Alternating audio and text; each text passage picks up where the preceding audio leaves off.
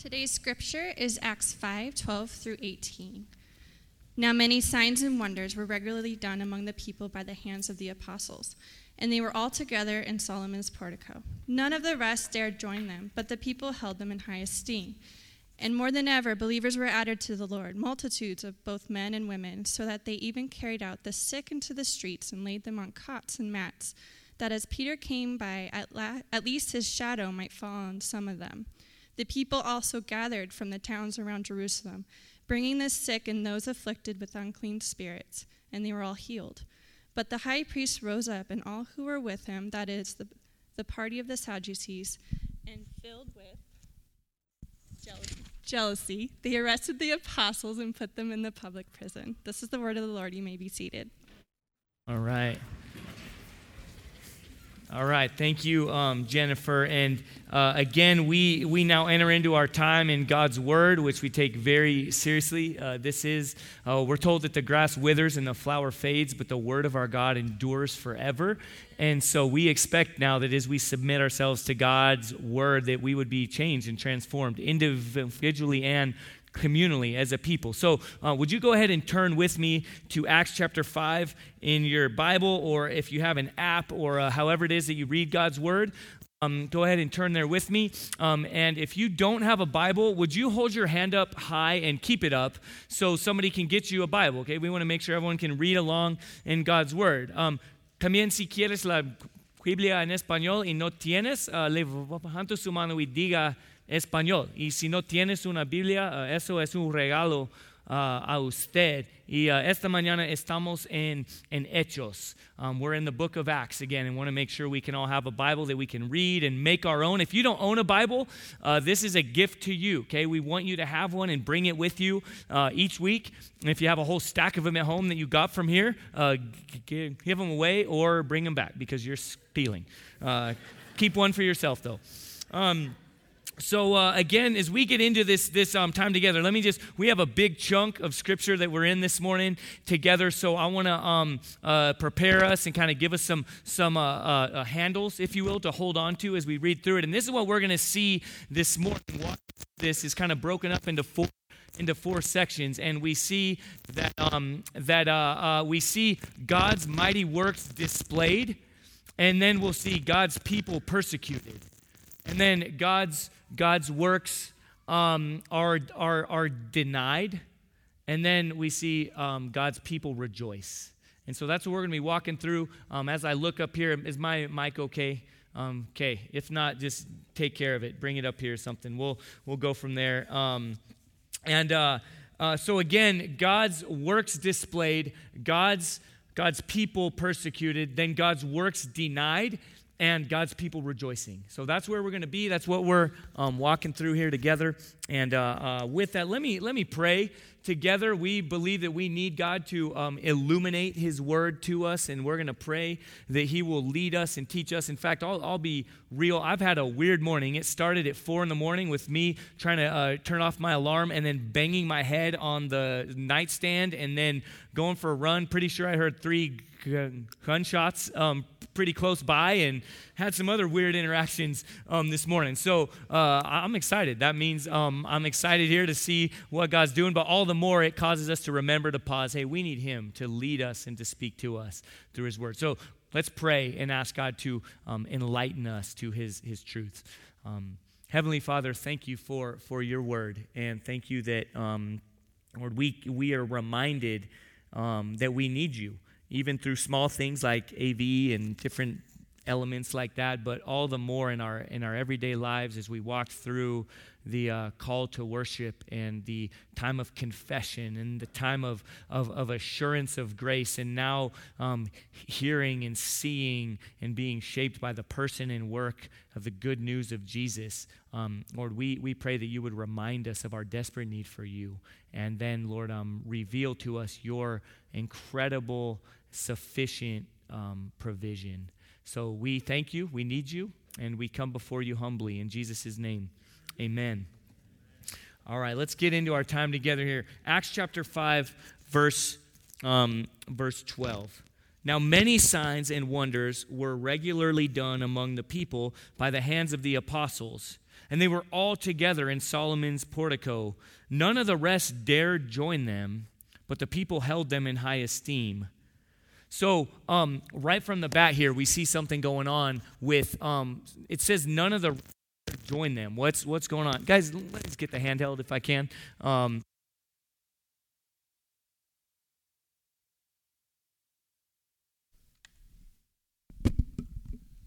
we say we take Jesus seriously, but not ourselves. So we're going to do that. Um, maybe my ears grew overnight. That might be it. It's just not not working.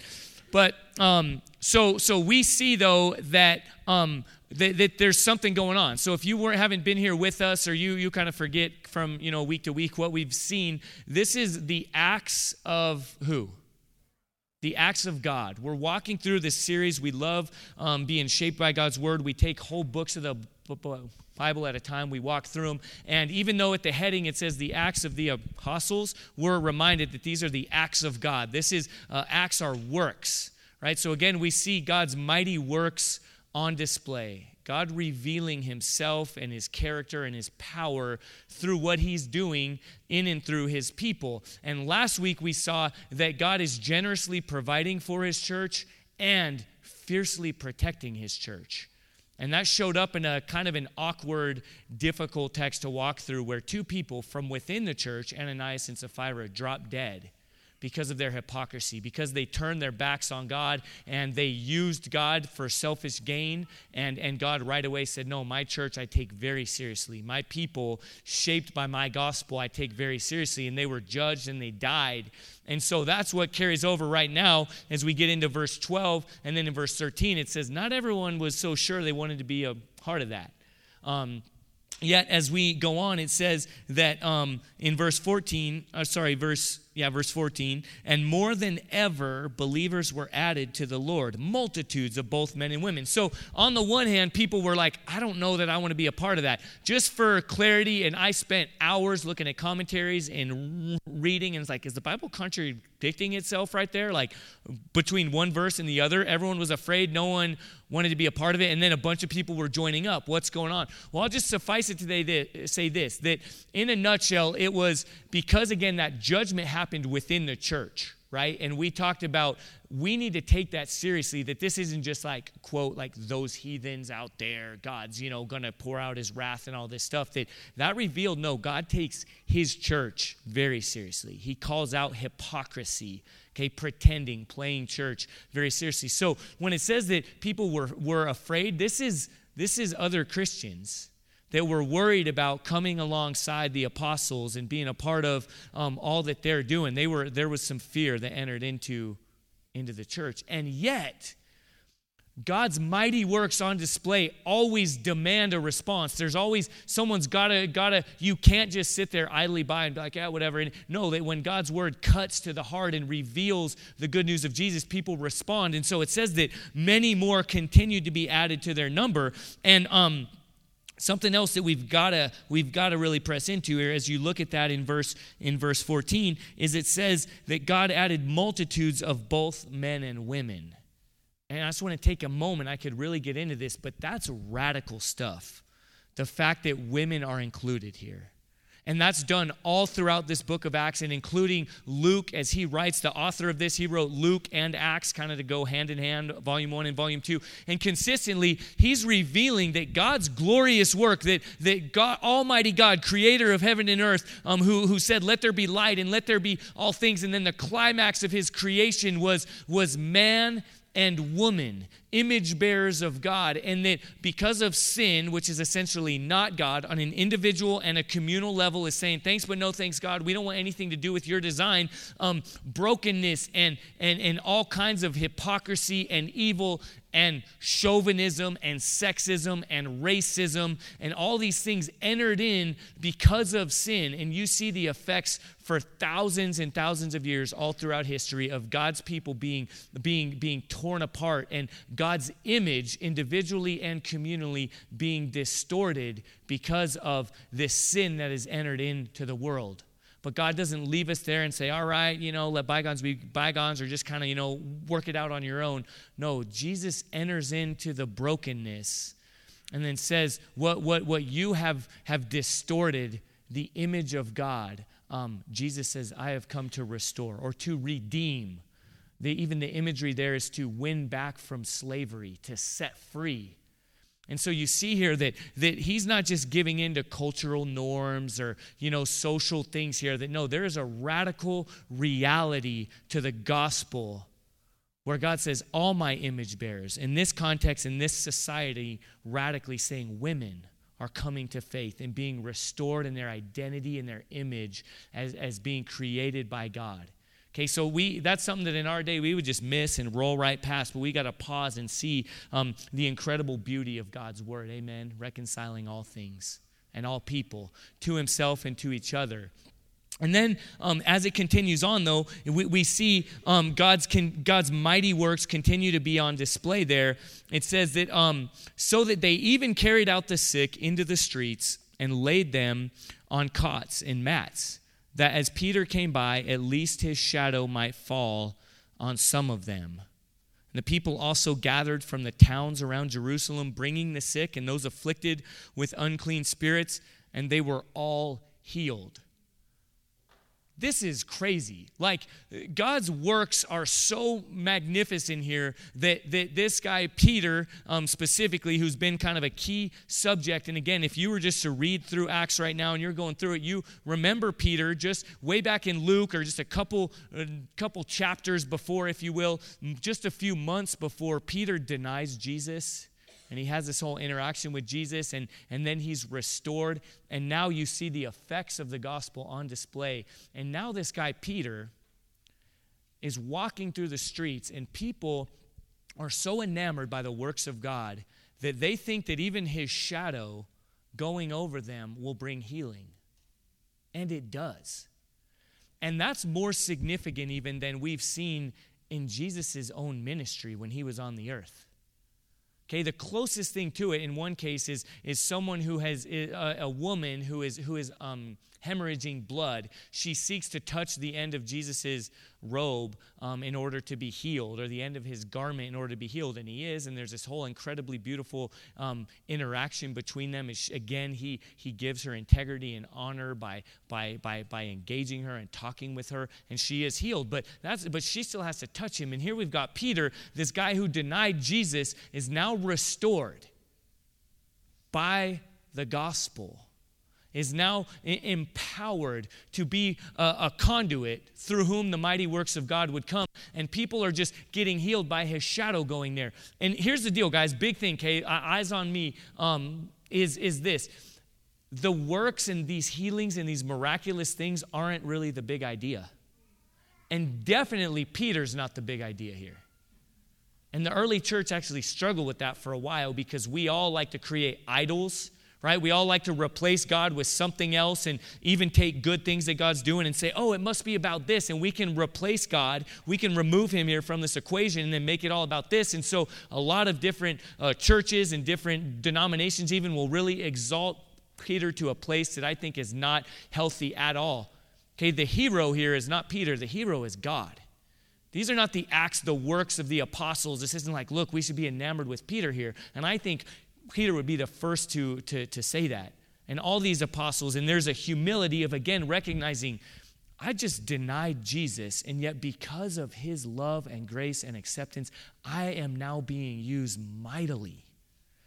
I don't know all of our stories here or where we're all coming from.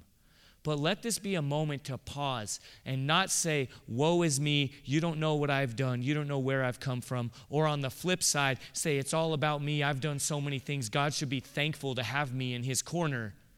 But no, wherever we're coming from, to say, Look at the good, mighty works of God on display through his gracious acceptance and decision to use broken people to accomplish his incredible, glorious goals. And so that's what's going on here. And people are healed. And, and, and, and it's because Jesus, when he was on the earth, filled with the Holy Spirit, carried out all kinds of mighty works.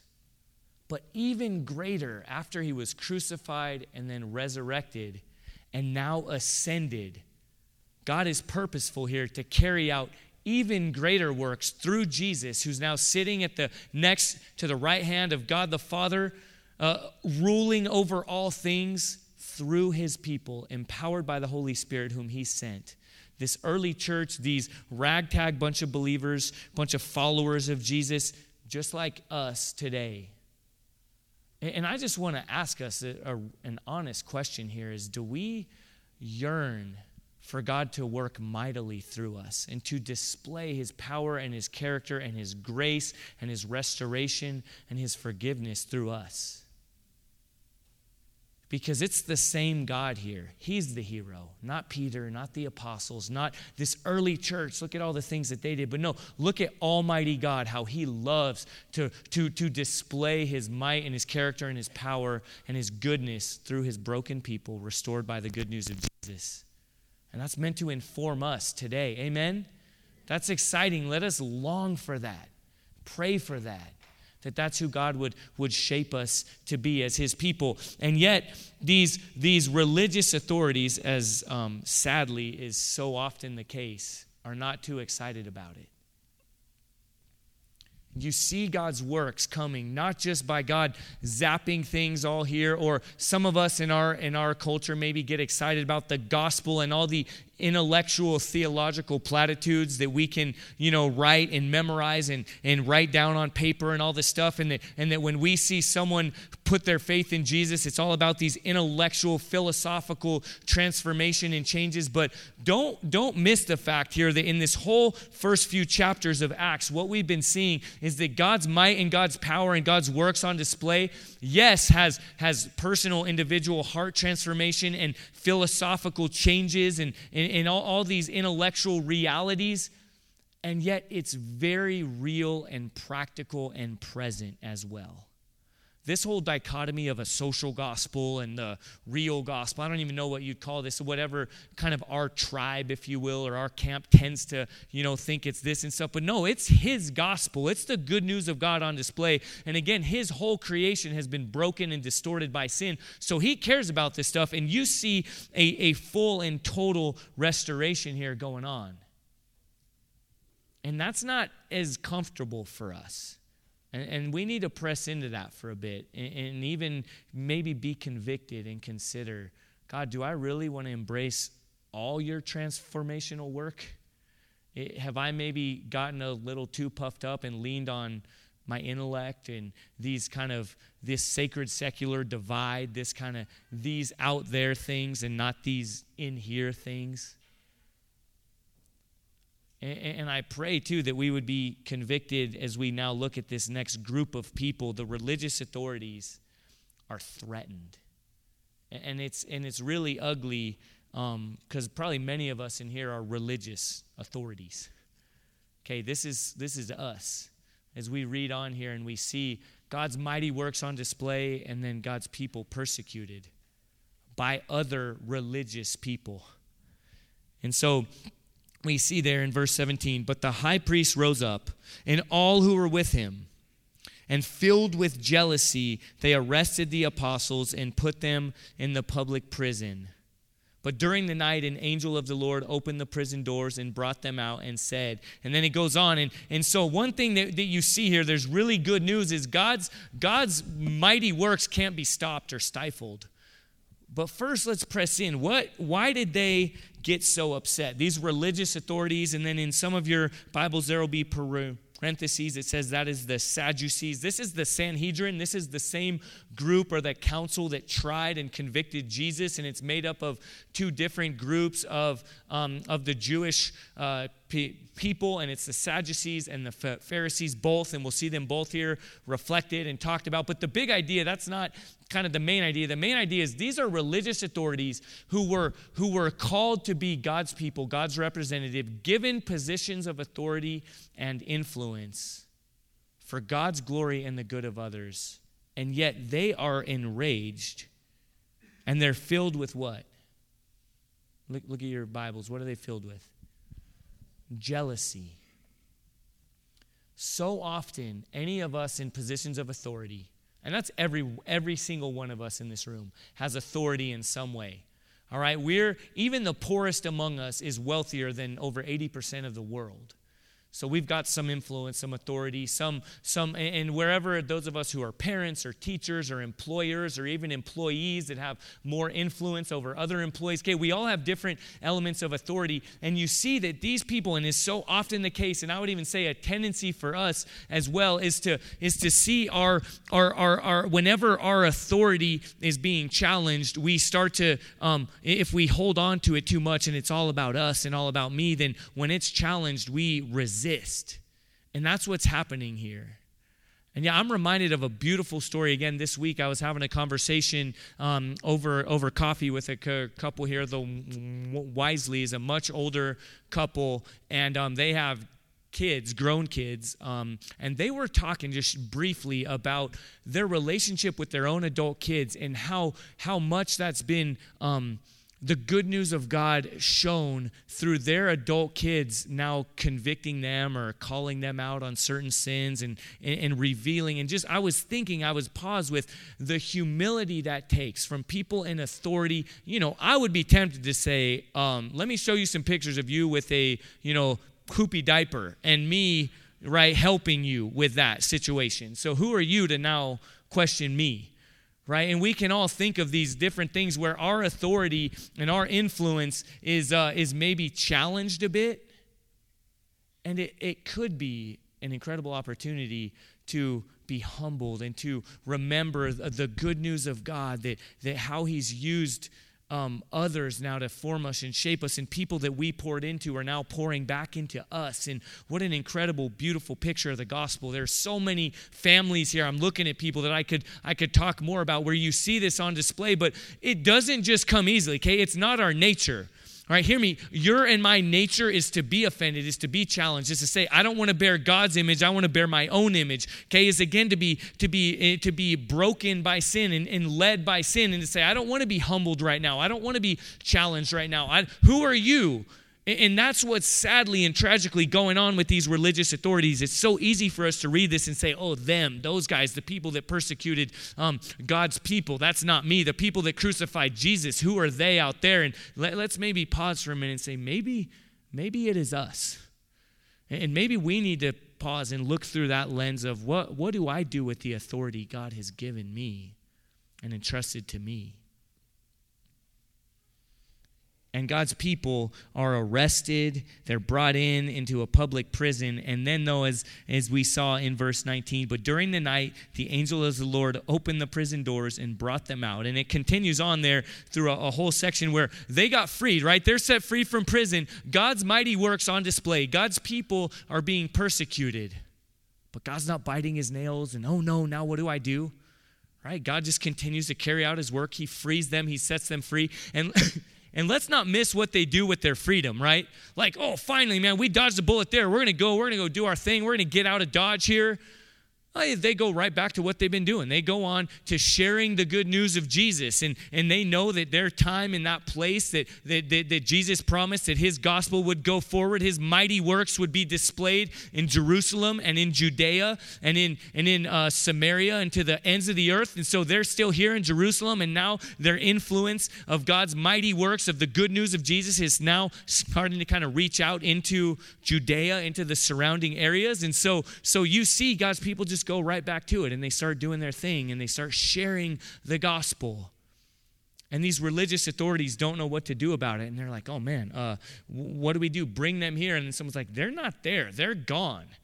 And then they go after them and they bring them back in and they stand before them. And then they say, um, didn't we tell you not to not to share this stuff? Didn't we tell you to stop talking about Jesus? And then look what they do right? They they they say um you you tell us which way we should go. Picking up in verse 29 there. But peter and the apostles answered we must obey god rather than men. The god of our fathers raised jesus whom you killed by hanging him on a tree. God exalted him at his right hand as leader and savior to give repentance to israel and forgiveness of sins and we are witnesses to these things. And so is the Holy Spirit, whom God has given to those who obey him. You decide should we obey God or you? In this moment, they're they're being persecuted right now. And they and they I I've got to believe they're tempted to just say, yeah, okay, all right, we'll stop. Or we'll change our tune, right? We'll do it a different way. But they say, we have borne witness to this. And so is God the Holy Spirit, by the way. The Holy Spirit, whom Jesus has sent, who now indwells us and fills us in our hearts. We have borne witness. We have experienced this. And let me, let me ask Christian who's here Okay, those of us who would call ourselves followers of Jesus, who would say, Yeah, I'm a Christian, what would it look like to have so known Christ and tasted of Him and be so dependent on Him continually that when challenged, we're brought to a place where you say, How can I do any other? Martin Luther famously said when he was challenged on his faith, Here I stand, I can do no other, so help me God. Or maybe you think of, you know, Galileo, who was, who was put in, in prison and told, hey, um, just say the earth is, is, is flat and you'll be okay. And he's like, how can I? I've seen and experienced the reality that it's no longer. How much more to have seen and experienced the mighty works of God on display in your own life individually, in your community, in your family, in the people around you. And to say, I, I can't. I can't deny what I have seen. That, that's the level of faith that Jesus is calling us to.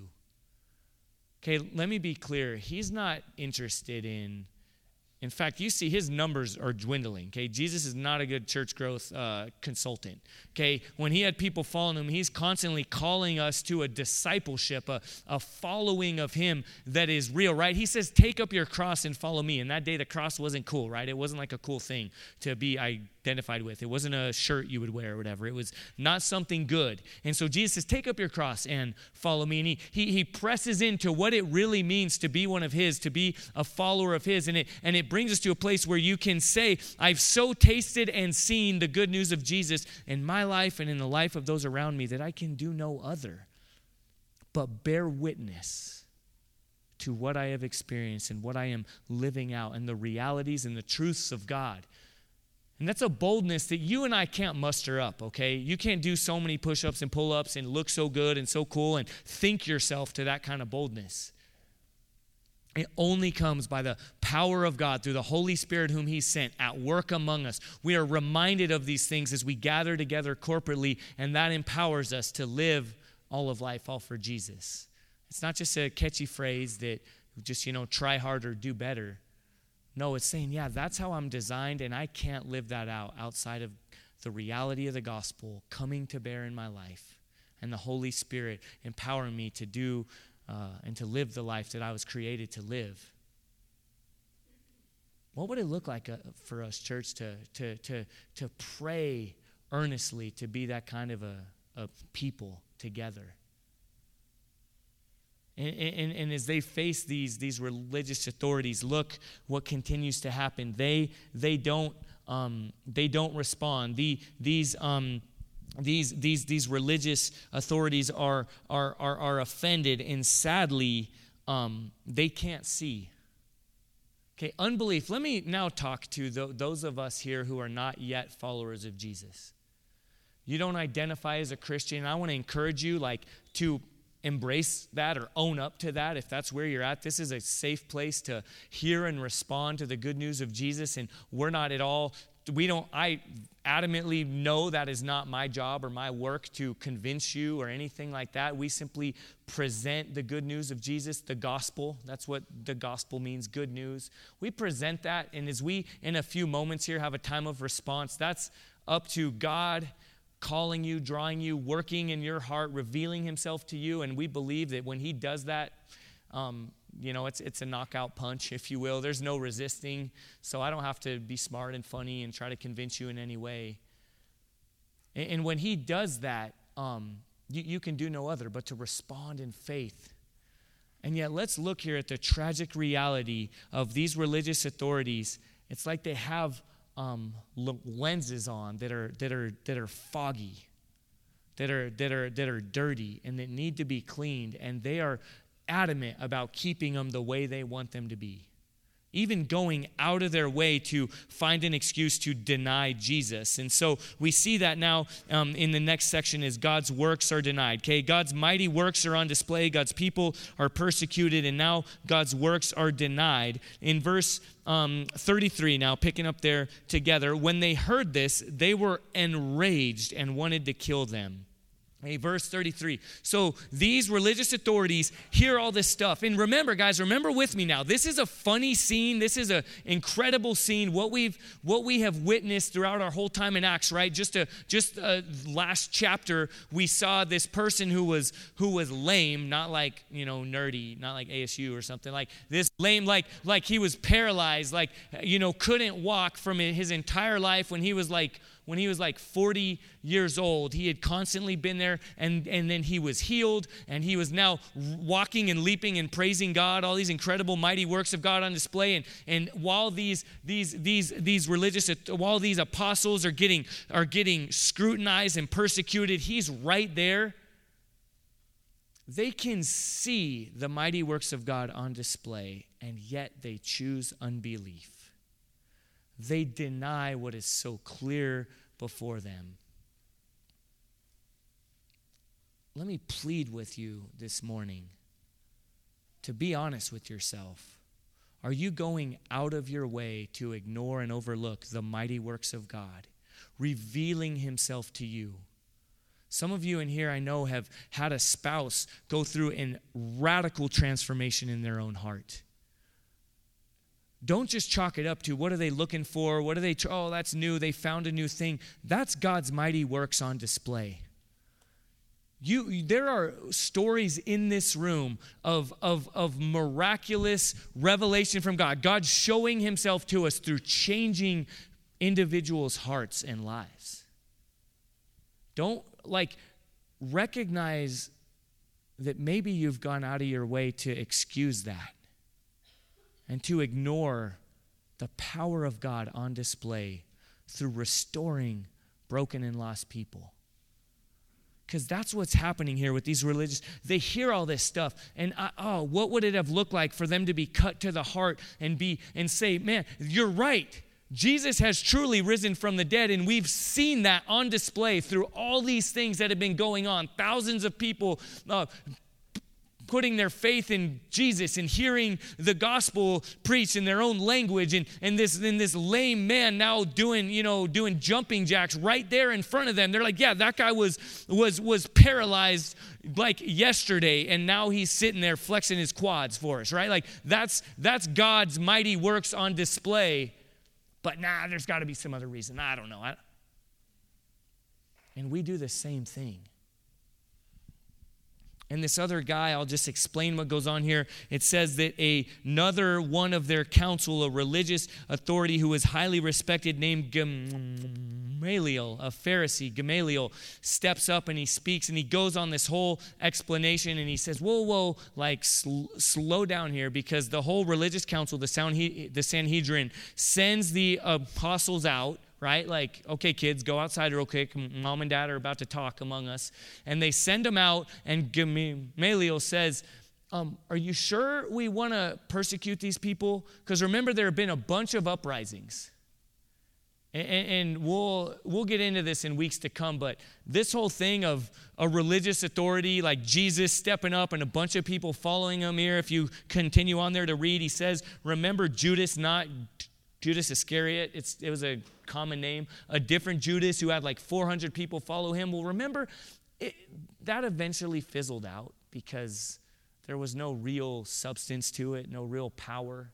The triumphal entry, which will, um, which will, you know, on, on Palm Sunday here in about a month, you see here we have a purple sash. We're in the in the season of Lent, building anticipation for the the history shaping reality of Jesus' resurrection, the Holy Week, right? Jesus' life death and resurrection. On Good Friday, we celebrate Jesus dying on the cross for our sins and to, to put death and the effects of sin to death, and then victoriously raising from the dead. And that color of that sash has purpose and meaning. Purple is royalty because when Jesus came, the, the kingdom of heaven, he says, is among you, is at hand. That Jesus came and brought the kingdom of heaven with him. And, and so, and then, and then it will turn to red, that sash on Good Friday, as Jesus died and his blood now defines all of us. And then on Easter Sunday, it will turn to white and we'll celebrate that. And, and, and the, the, the, the, through faith in Jesus, we are forgiven and restored. And that's what, when we stand in response and when we stood in our time of assurance and grace. Okay, I'm just trying to connect some of the dots here for us on these things. We don't just do these things just to do them. But that triumphal entry on Palm Sunday that we'll celebrate, guess what? Jesus was like one of seven to do that, to march in and the whole deal, the pomp and circumstance. So this guy Gamaliel gives this persuasive argument, and guys like, guys, remember there have been others. If this isn't really from God, it will go away, and it's really, really good advice. And yet, I think tragically, what we see really happen here is in um, is right there in the end of that end of that section. I believe in verse 38. Uh, he, he says to them, um, yeah, he says, you know, if it's God, it will be overthrown. Um, if it's from God, we don't want to be we don't want to be found opposing him. And then, yeah, it says in the second part of verse 39. So they took whose advice did they take? What does it say? His. They took his advice. All right, fine. We'll ignore God. We won't respond to him. We won't see his works on display. Yeah, that's a good persuasive argument there. That's an intellectual, philosophical agreement that, well, okay, fine, you're right. If there if this is of God, we don't want to be found opposing it. But if it is, it's like, you know, Pascal's wager or some of us, like all this stuff, all these silly things we enter into, and oh yeah, it makes sense philosophically. So we just gotta recognize sometimes, pause and look, like this is between you and God. Are, you gonna deny him or are you gonna take someone else's advice? In this case, they took this man's helpful advice, yes, but still not God's. They're not responding to the gospel. And then we see that even on display in the very next uh, next verse in verse 40 what do they do right? So they're like all right fine. We'll take your advice gamaliel not god okay? So they deny god's god's mighty works right? God's works are displayed god's people are persecuted and then tragically god's works are denied and then look what happens in verse 40. They called in the apostles, they beat them, and charged them not to speak in the name of Jesus and let them go. They beat them still, right? Just for good measure, right? Okay, fine, we will let them go, but we're still going to beat them. And, and uh, I was in a conversation last night with someone talking about in Nepal, a church that uh, EV Free Chico partners with and has incredible things going on there, and talking about persecution. But let me ask you for a minute um, how do you respond when you face opposition?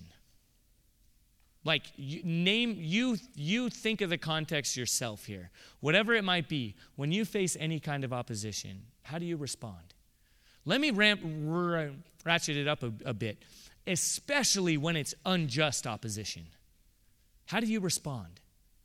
You're in traffic, someone cuts you off. These crazy people, they don't know the traffic rules, right? They, whatever it might be. Let me quickly here share with you uh, what came to mind for me. It was many years ago, my wife and I were dating, and we're at Subway right there near campus, and it was early on in our relationship. And we're at Subway, like this sandwich shop, you know, ordering a sandwich, and the guy working started kind of mocking my stutter. That was for like dramatic uh, illustration there. Starts mocking my stutter, and I um I didn't handle it very well.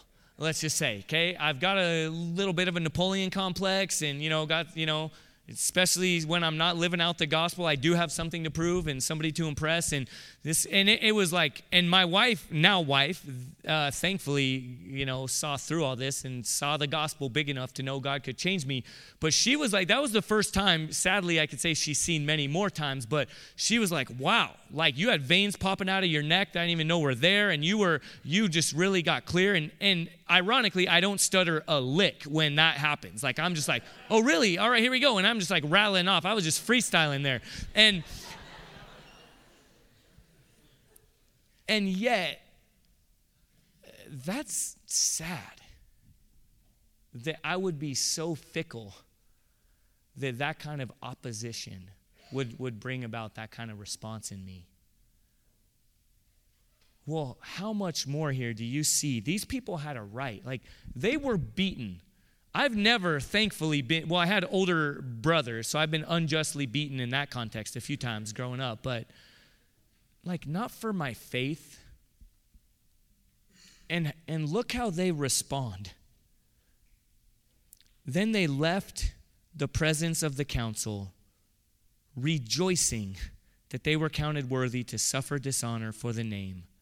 And every day in the temple and from house to house, they did not cease teaching and preaching that the Christ is Jesus, that the good news of Jesus is real. How do you do that?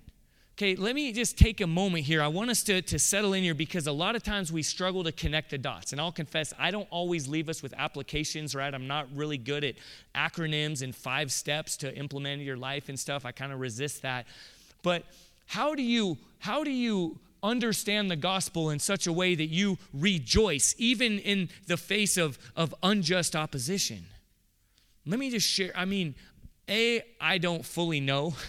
I, fully experiencing. I haven't seen full freedom. I do still um, sometimes re- respond like I like I did as a 19 year old in Subway.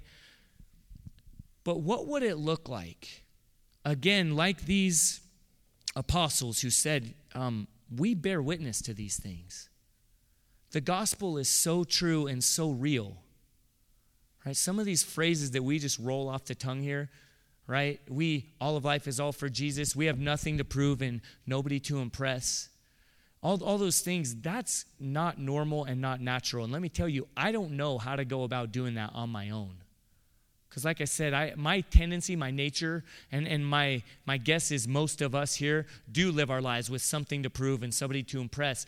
But what would it look like that the gospel is so real that we look at this cross here and we see God's acceptance and approval and forgiveness being so great that when you are struggling with an eating disorder or with the reality of being single and wondering, uh, am I still worthy of love, of intimacy?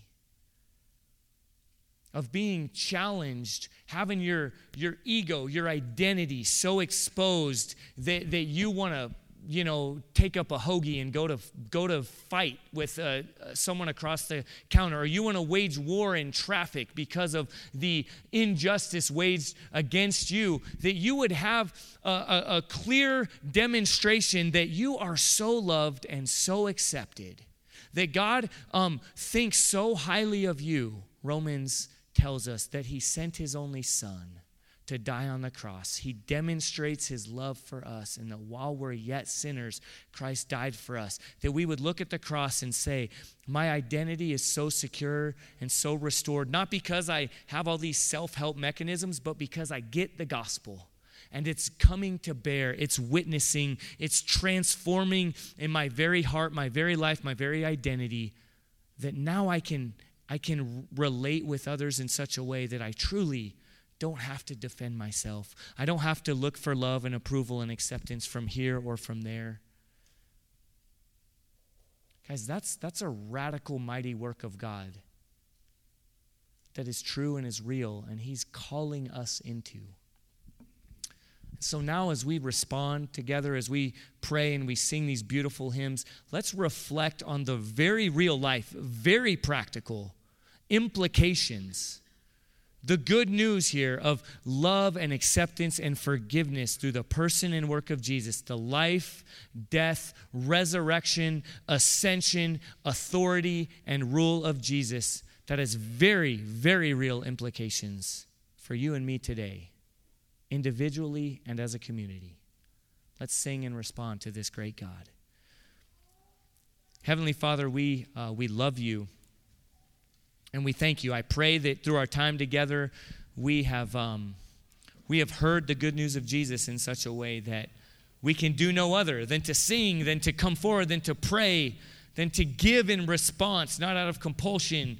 Lord, to come forward and to take communion because the body broken and the blood spilled by Jesus is life defining, is community shaping and transforming, that, that we are no longer enslaved to what someone else thinks of us and the respect we demand. And Lord, that we would understand your mighty works in such a way that we would rejoice, knowing that all of life, every up and down, you are the author of the great story that is all of our lives. And Lord, you are the hero. And you've already told us the end. You've already told us that, that we will live forever with you and every tear will be wiped away and, and, and, and all every facet of life will be for your glory and our joy and the good of others. So, Lord, let us press into, let us live those realities out today as we respond to the good news of Jesus. In his name we pray. Amen.